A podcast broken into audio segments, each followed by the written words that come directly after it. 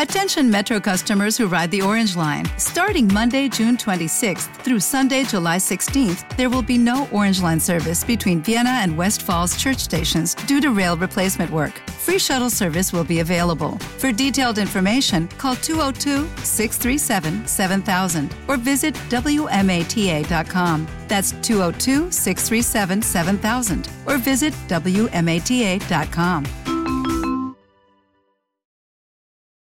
It's Jeep 4x4 season. Make your next adventure epic and hurry in now for great deals. And now, well qualified lessees get a low mileage lease on the 2023 Jeep Grand Cherokee 4xE for 389 a month for 24 months with $5,399 due at signing. Tax title license extra. No security deposit required. Call 1 888 925 Jeep for details. Requires dealer contribution, a lease through Chrysler Capital. Extra charge for miles over 20,000. Residency restrictions apply. Take delivery by 531.23. Jeep is a registered trademark.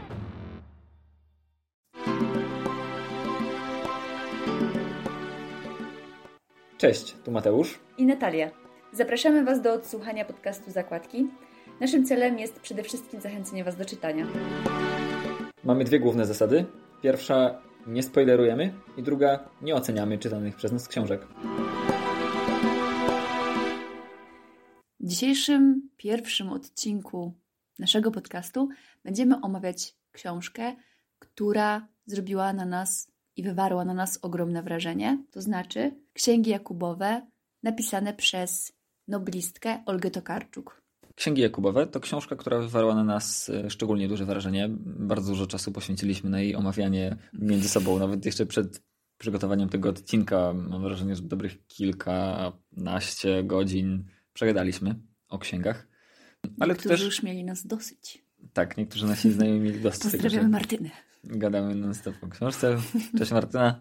E, Ale to naprawdę opasła księga. Spore dzieło, ono ma ponad 800 stron. I tutaj od razu mm, możemy też wspomnieć o tym, że te strony są numerowane w bardzo szczególny sposób, dlatego że są numerowane od końca. To znaczy, że zaczynamy czytać książkę od strony 800 ileś, a kończymy na stronie pierwszej. Wynika to z tego, i tak też autorka sama o tym mówi w wywiadach, po pierwsze, bo chciała przez to zaznaczyć, że numerowanie książki w określony sposób jest tylko jakąś normą, coś, do czego jesteśmy przyzwyczajeni, a chciała pokazać, że bardzo łatwo odstąpić od pewnego przyjętego przez wszystkich schematu.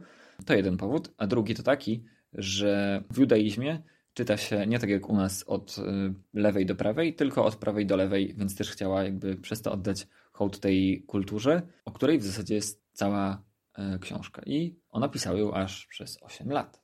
To tylko pokazuje, jak ogromną ilość pracy autorka włożyła w napisanie tej powieści. W celu stworzenia tej powieści Tokarczuk odwiedzała różne, bardzo nawet dalekie czasem miejsca. Pojechała między innymi do Offenbachu, e, gdzie skorzystała ze spisu ludności i na podstawie tego spisu lu- ludności analizowała, kto mógł się tam znajdować e, w XVIII wieku. To, o czym warto wspomnieć, to też fakt, że autorka przygotowując tę książkę, przygotowując się w zasadzie, pisząc ją, e, odwiedziła bardzo różne miejsca, oprócz właśnie miast, odwiedziła także biblioteki, jak na przykład Bibliotekę Ostolińskich. Wspomina też w niektórych e, wywiadach, że zdarzały się nawet sytuacje, w których była tak bardzo przesiąknięta klimatem e, ksiąg Jakubowych i osób, które się z nim jakkolwiek wiązały i wydarzeń, które opisywała, że niejednokrotnie będąc na przykład na imprezach u swoich bliskich, przeglądała ich biblioteczkę, otwierała przypadkową książkę na całkowicie przypadkowej stronie i tam akurat znajdowała informacje, której jej brakowało w czasie, kiedy pracowała nad książką, więc były też przy okazji e, powstania tej książki takie pewnie zabawne historie. W sumie nic dziwnego, skoro poświęciła im aż 8 lat swojego życia, to naprawdę wiele musiało się tam dziać. E, Z tyłu książki znajduje się oczywiście spis źródeł, który jest bardzo pokaźny.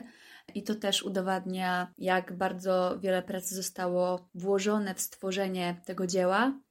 I autorka, pisząc tę powieść, także inspirowała się, czerpiąc z książek innych polskich autorów. E, Na przykład postać Moliwdy e, zaczerpnęła z powieści Żuławskiego o właśnie tu- tytule Moliwda. Jesteśmy zabierani przez autorkę w podróż po świecie.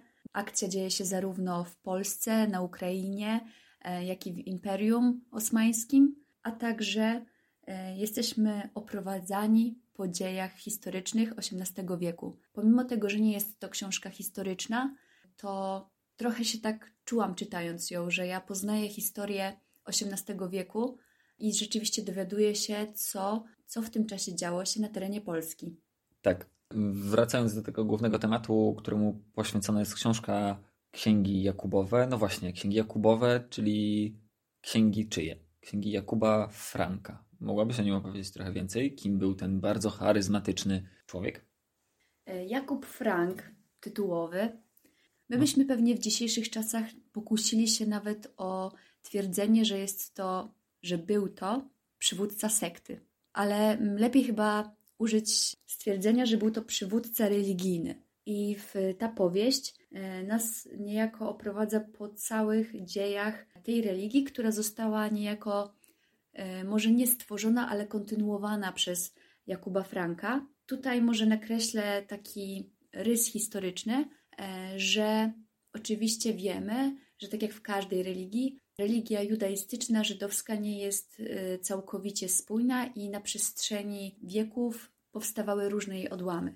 Tutaj to, co jest istotne w religii żydowskiej, jest to, że Żydzi cały czas czekają na swojego Zbawiciela, na Mesjasza. I to powodowało niejednokrotnie, że ludzie, już zniecierpliwieni tym czekaniem, e, doszukiwali się tej boskiej postaci Mesjasza w ludziach na przestrzeni wieków. Kiedyś część Żydów na przykład uwierzyła, że takim e, Mesjaszem, tym, który ma zbawić świat, jest tą ostateczną odpowiedzią, e, jest Baruchia. A potem jak się jednak okazało, że to chyba nie był ten Mesjasz, pojawił się kolejny Szaptaj Cwi. Ale no, znowu jednak nie było to to trafienie i później ci Żydzi, którzy uznali Baruchia i Szaptaja Cwi za wyjątkowe osoby, uznały ich za proroków. I te same osoby uwierzyły także w Jakuba Franka. Uwierzyły, że on może jest tą ostateczną odpowiedzią na ich modły, czyli tym upragnionym Mesjaszem, który w końcu zaprowadzi ich do wieczności tej pięknej i wymarzonej. Cała ta, powiedzielibyśmy, grupa ludzi, właśnie od Jakuba Franka, określa się jako frankiści, od w zasadzie od jego nazwiska. A ty, Mateusz, czytając y, tę książkę, mm, jaki obraz Jakuba Franka tobie się namalował w wyobraźni? Jak tego odbierałeś? Pozytywnie, czy miałbym problem z tym, żeby ocenić tę postać jednoznacznie i powiedzieć, czy jest postacią pozytywną, czy negatywną. To, co mógłbym powiedzieć o nim z największą pewnością, to też był na pewno bardzo charyzmatyczny, jak już wcześniej powiedziałem, czyli on naprawdę potrafił pociągnąć ze sobą bardzo duże tłumy, całe rodziny ludzi, którzy uwierzyli mu. I to naprawdę nie było łatwe, bo on tych ludzi mm, musiał przekonać do tego, żeby odstąpili od swoich wierzeń, żeby porzucili swoje dotychczasowe miejsce zamieszkania, swoje domy, gospodarstwa, ewentualnie wszystko sprzedali i poszli za nim. Nie mieli do końca pewności, czy zostaną dobrze przyjęci i co się będzie z nimi dziać, jaka będzie ich przyszłość. Po prostu wyrzekali się swojej dotychczasowej wiary, zaczynali wierzyć całkiem obcemu człowiekowi i szli za nim. I to chyba najbardziej świadczy o właśnie o osobowości Jakuba i o jego sile, o sile jego osobowości. Ja też tutaj sprzedam taką ciekawostkę, taki smaczek, co też uważam, że przyczyniło się do odbioru Jakuba przez innych ludzi. E, Jakub chorował. Chorował na epilepsję. Może ktoś kiedyś widział, jak wygląda atak epilep epileptyczny, a jak nie, to y, można w internecie zobaczyć. To rzeczywiście, jak nie ma się świadomości e, choroby, to można to odebrać jako mm, akt opętania E, że osoba znajduje się pod wpływem jakiejś siły wyższej, że tam dzieją się mm, jakieś nadprzyrodzone rzeczy. I rzeczywiście w książce jest parę takich momentów, gdzie Jakub znajdował się w transie i w końcu e, miał atak epileptyczny, a działo się to na oczach wielu ludzi i to robiło niesamowite wrażenie. Jego osobowość też była dopełniona przez y, fakt, że Jakub podobał się kobietom. Nie wiem, czy on był dla nich atrakcyjny E, pod względem fizycznym, czy pociągało właśnie ich to, że stał na czele e, sporej grupy ludzi, ale w jego życiu pojawiło się naprawdę sporo kobiet. Tak, on tam jest przedstawiony jako ktoś bardzo przystojny, o bardzo przyjemnej aparycji. Więc to też może właśnie miało wpływ na to, na, jak był na to, odbierany. jak był odbierany, tak. Warto wspomnieć, myślę, w tym miejscu o tym, że w książce pojawia się bardzo wiele postaci historycznych. Na przykład ksiądz y, Chmielowski. Księdza Chmielowskiego wielu z nas może kojarzyć z takiej książki Nowe Ateny, wydanej w XVIII wieku. Nowe Ateny są takim zbiorem całej wiedzy, która była dostępna e, właśnie księdzu Chmielowskiemu z różnych e, źródeł. I on tą wiedzę ujął w jednej książce w Nowych Atenach i możemy to kojarzyć e, z prostego określenia koń, jaki jest, każdy widzi. Dlatego, że właśnie brak tam w tej książce opisu konia, ale znajduje się po prostu jego rysunek i podpis, że każdy przecież wie, jak koń wygląda. I aktualnie nie jest to za duże dzieło, e, jeżeli chodzi o wartość taką merytoryczną, dlatego że znajdują się tam na przykład informacje dotyczące tego, jak wyglądały i gdzie żyły smoki, ale jest to na pewno duże osiągnięcie, e, jeżeli chcielibyśmy zbadać e, ówczesny stan wiedzy ludzi, którzy żyli w tamtych czasach i mm, metody, w jaki sposób zdobywali wiedzę, czy ją weryfikowali. Tak, jaki koń y, jest, każdy widzi, to jest taki mem krążący w internecie, więc może się z tym kiedyś y, spotkaliście. Też. A czy ty miałaś y, jakąś postać właśnie, która, mm, co do której wiesz, że istniała i pokazała się na kartach książki? Tak. Taką postacią, która na pewno istniała, była pani Kosakowska, która odegrała dużą rolę między innymi polityczną w tej powieści, ale też pojawia się postać pani Drużbackiej, która była poetką i wymieniała się spostrzeżeniami na temat świata w listach właśnie z księdzem Chmielowskim. W książce są nawet y, opisane, y, moglibyśmy powiedzieć, tak, żeby przykryć trochę temat y, szczyptą niedomówienia, że są tam pokazane koronowane głowy, są pokazane i opisane wydarzenia, takie jak na przykład jedna z wolnych lekcji w Polsce. I to, co jest ważne, to to, że one nie odbywają się w oderwaniu od tego, co dzieje się na arenie międzynarodowej. Mm, na przykład widzimy tam sytuację, w której trudne stosunki między e, krajami wpływają na losy naszych bohaterów i faktycznie z przekazów historycznych wiemy, że naprawdę w określonym roku, w tamtym czasie te stosunki były nie za dobre i, i ludzie mogli mieć problemy z tym, żeby na przykład przekraczać granice tych dwóch krajów. E, z kolei w takim bardziej szczególnym ujęciu inne wydarzenia, inna kategoria wydarzeń, które się odbywały i które są tam opisane, a które faktycznie też miały miejsce, e, był na przykład e, sąd nad Żydami, a w zasadzie wiemy o tym, że było kilka takich sądów, takich procesów, które odbywały się między innymi w Lwowie i w czasie tych procesów Żydzi byli oskarżani o wiele czegoś, co dzisiaj nazwalibyśmy pewnie fake newsami, przed którymi musieli się bronić. W czasie takich procesów próbowano im na przykład przypisać fakt tego, że Żydzi e, wypiekają swoje mace z krwi e, chłopców i Żydzi musieli się przed tym bronić, a były to bardzo poważne zarzuty, dlatego że niejednokrotnie byli oni w Polsce prześladowani na podstawie takich zarzutów. W książce znajduje się bardzo dokładny opis e, tego, jak wyglądał ten proces, jakie argumenty wytaczano. Oczywiście ten argument dotyczący macy nie był, nie był jedynym z nich, ale jednym z wielu.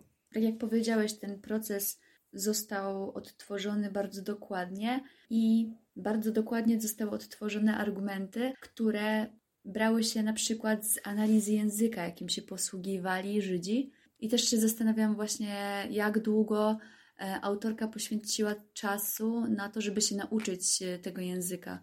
Innym takim bardzo ważnym e, wydarzeniem opisanym w powieści e, jest chrzest. I to było takie wydarzenie, które rzeczywiście miało miejsce na terenie Polski i właśnie odszczepieńcy, czyli mm, osoby, które wierzyły w Jakuba Franka, wierzyły, że to on jest Mesjaszem, musiały spełnić pewne postulaty, żeby osiągnąć pełne zbawienie, żeby ostatecznie mm, ten świat przeszedł przemianę i to, co jest zapisane w, w świętych księgach, w Talmudzie e, i w Torze się dopełniło. Jednym z takich postulatów, bo nie jedynym, było innymi przyjęcie chrztu. I w ogóle w powieści jest to uzasadnione, dlaczego ci odszczepieńcy musieli przyjąć chrzest. E, nie będziemy tutaj Wam już tego zdradzać. I, ale rzeczywiście historycznie to wydarzenie się odbyło i w ogóle w ten proceder były zaangażowane postaci polskie. Między innymi właśnie wspomniana już wcześniej pani Kossakowska, ale także księża czy magnaci i osoby e, wysoko urodzone. Tak, dokładnie. Tam pamiętam taki fragment, jest mowa o tym, że szlachta bardzo chętnie dawała swoje nazwiska osobom, które przyjmowały chrzest. Tam jest mowa na przykład o Czartoryskich czy o Dzieduszyckich. Tak jak już krótko wspomniałem e, chwilę wcześniej, w życiu Jakuba bardzo dużą rolę odgrywały kobiety. Jedną z takich kobiet była jego córka Ewa, która na początku, przed przyjęciem chrztu, nazwana była Awaczą, nosiła takie imię. Była jego najstarszym dzieckiem, a jednocześnie też moglibyśmy powiedzieć osobą, która dziedziczy spuściznę Jakuba. W związku z tym, że książka jest naprawdę dużych rozmiarów, to w zasadzie towarzyszymy Ewie od urodzenia, przez jej okres dorastania, aż po jej dorosłość, kiedy jest uznawana za prawie równa swojemu ojcu, jest równie ważna w tym środowisku. Ona towarzyszy ojcu, jest przy nim cały czas, ona go wspiera, ona mu pomaga i wydaje mi się, że ona ma świadomość tego, że ojciec niekiedy nadużywa swoich kompetencji i tego, jaki wpływ wywiera na swoje otoczenie, ale mimo to Ewa zawsze stoi u jego boku. Y, pojawia się pytanie, czy Ewa sama wierzyła w to, że jej ojciec był Mesjaszem? Tego w sumie nie wiemy, ale na pewno chciała, żeby inni w to wierzyli. My nawet nie wiemy, czy sam Jakub Frank wierzy, że jest Mesjaszem. No właśnie. Czy wierzy, a czy może wie, że jest Mesjaszem, może jest tym całkowicie przekonany? Tego nie potrafimy zweryfikować. Czy pamiętasz, Mateuszu, historię o tym, jak powstał mężczyzna, jak powstała kobieta? Mm, masz na myśli historię, jak powstała z punktu z widzenia biologii? Czy... Tak pamiętam. I przypomnij mi, jakie postacie tam występują. Adam, Ewa, wąż i Bóg w zasadzie w tej historii mają. Ja też tak myślałam.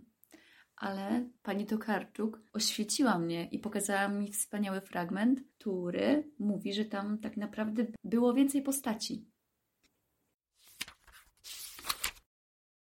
Lilith, jakby kto nie wiedział, była pierwszą żoną Adama, a jako, że nie chciała być Adamowi posłuszna ani leżeć pod nim, jak kazał Bóg, uciekła nad Morze Czerwone. Tam zrobiła się czerwona, jakby ją obdarto ze skóry. Bóg wysłał za nią trzech groźnych aniołów o imionach Senon, Sensenoi i Somangelow, żeby ją zmusić do powrotu. Napadli ją w jej kryjówce, męczyli i grozili, że ją utopią. Ale ona wrócić nie chciała. Potem, gdyby nawet chciała, to już by nie mogła. Nie mógłby jej Adam przyjąć, bo według Tory kobieta, która jest, już spała z innym, do męża wrócić nie może. A kto był kochankiem Lilith? Sam Samael. Musiał więc Bóg stworzyć Adamowi drugą, bardziej posłuszną kobietę. Ta była łagodna, ale dość głupia. Zjadła nieszczęsna, zakazany owoc, przez co nastąpił upadek. Dlatego zaczęło obowiązywać prawo za karę. Lecz Lilith i wszystkie jej podobne istoty należą do świata sprzed upadku. Dlatego ludzkie prawa ich nie dotyczy. Nie obowiązują ich ludzkie reguły, ani ludzkie zapisy. Nie mają ludzkich sumień ani serc. Nie wylewają ludzkich łez. Dla Lilith grzech nie istnieje. Tamten świat jest inny. Ludzkim oczom wydać się może dziwny, jakby narysowany. Bardzo mi się podobała ta przypowieść o Lilith i ona nas trochę o, uczy o tym, na co dzielimy kobiety. Na jakie? Na mądre, ale niepokorne oraz na łagodne i posłuszne, ale nie za mądre. Ale chyba prawda jest troszkę bardziej skomplikowana yy, niż w tej przypowieści. Mam nadzieję, że wszyscy się z tym zgodzimy. Co ciekawe, postać Lilith pojawia się też y, w sztuce, między innymi w adaptacjach filmowych bajki o śpiącej królewnie. I właśnie tam ta czarownica, która sprowadziła klątwę na księżniczkę, ma na imię Lilith. Jeżeli wspominamy już o kobietach, to warto też powiedzieć o innej kobiecie, która podobnie jak w zasadzie Ewa, towarzyszy nam od samego prawie początku i którą poznajemy już na pierwszych stronach książki i towarzyszy nam do samego końca. Jest to Jenta. Jenta to taka starsza kobieta, a w zasadzie już mówią z pełnym spokojem powiedzieć, że naprawdę stara kobieta, która umiera. W zasadzie szykuje się do śmierci w pierwszych scenach książki, ale w tym jej przejściu na inny świat dochodzi do pewnego zgrzytu i tak w zasadzie umiera, ale nie do końca. Jej dusza błąka się po świecie, ciało złożone jest w jaskini, w takiej grocie, a ona jest takim wszechwiedzącym ich wszechobecnym narratorem. Jest obecna ze swoimi bohaterami w sumie przez wszystkie te lata, które są opisane w książce, ona dodatkowo komentuje to, co się dzieje. Mamy taki fragment dotyczący jęty. Między sercem a językiem jest otchłań, powiedział. Pamiętaj o tym. Myśli trzeba kryć, zwłaszcza gdy urodziłaś się na swoje nieszczęście kobietą. Myśl tak, żeby myśleli, że ty nie myślisz. Zachowuj się tak, żeby innych zmylić. Tak musimy wszyscy robić, a kobiety w szczególności. Talmudyści wiedzą o sile kobiet, jednak się jej boją. Dlatego przekuwają dziewczynkom uszy, żeby je osłabić. A my nie. My tego nie robimy, bo sami jesteśmy jak kobiety. Ukrywamy się. Udajemy głupich, udajemy jakichś innych ludzi, którymi nie jesteśmy. Przychodzimy do domu i ściągamy z twarzy maski. Spoczywa na nas ciężar milczenia. Masa, duma. I teraz, gdy jęta leży przykryta po szyję w korolewskiej drewutni, wie, że wszystkich oszukała. No właśnie, czyli jęta była mądra. Taką pozytywną kobiecą postacią jest, jest też Elżbieta Drużbacka, która, tak jak już wspomnieliśmy, była poetką i nie bała się wejść w polemikę ze znanym autorem encyklopedii księdzem Chmielowskim. No i możemy właśnie w powieści czytać e, ich wymianę listową. I to jest taki fajny smaczek w tej powieści, gdzie możemy właśnie mm, obserwować, e, jak wymieniają pomiędzy sobą często bardzo sprzeczne spostrzeżenia. Dyskutują na przykład nad y, słusznością używania języka polskiego bądź też łacińskiego w literaturze. Wszędzie na świecie za pomocą łaciny porozumieć się można. Tylko poganie i barbarzyńcy łaciny unikają. Polszczyzna jest jakaś toporna i brzmi chłopska. Nadaje się do opisu świata natury i co najwyżej agrikultury, ale trudno nią wyrazić sprawy skomplikowane, wyższe, duchowe. Jakim kto językiem mówi, takim im myśli a polszczyzna jest niejasna i niekonkretna. Nadaje się raczej do opisów pogody w podróży, a nie do dyskursów, gdzie trzeba umysł wytężyć i wyrażać się jasno.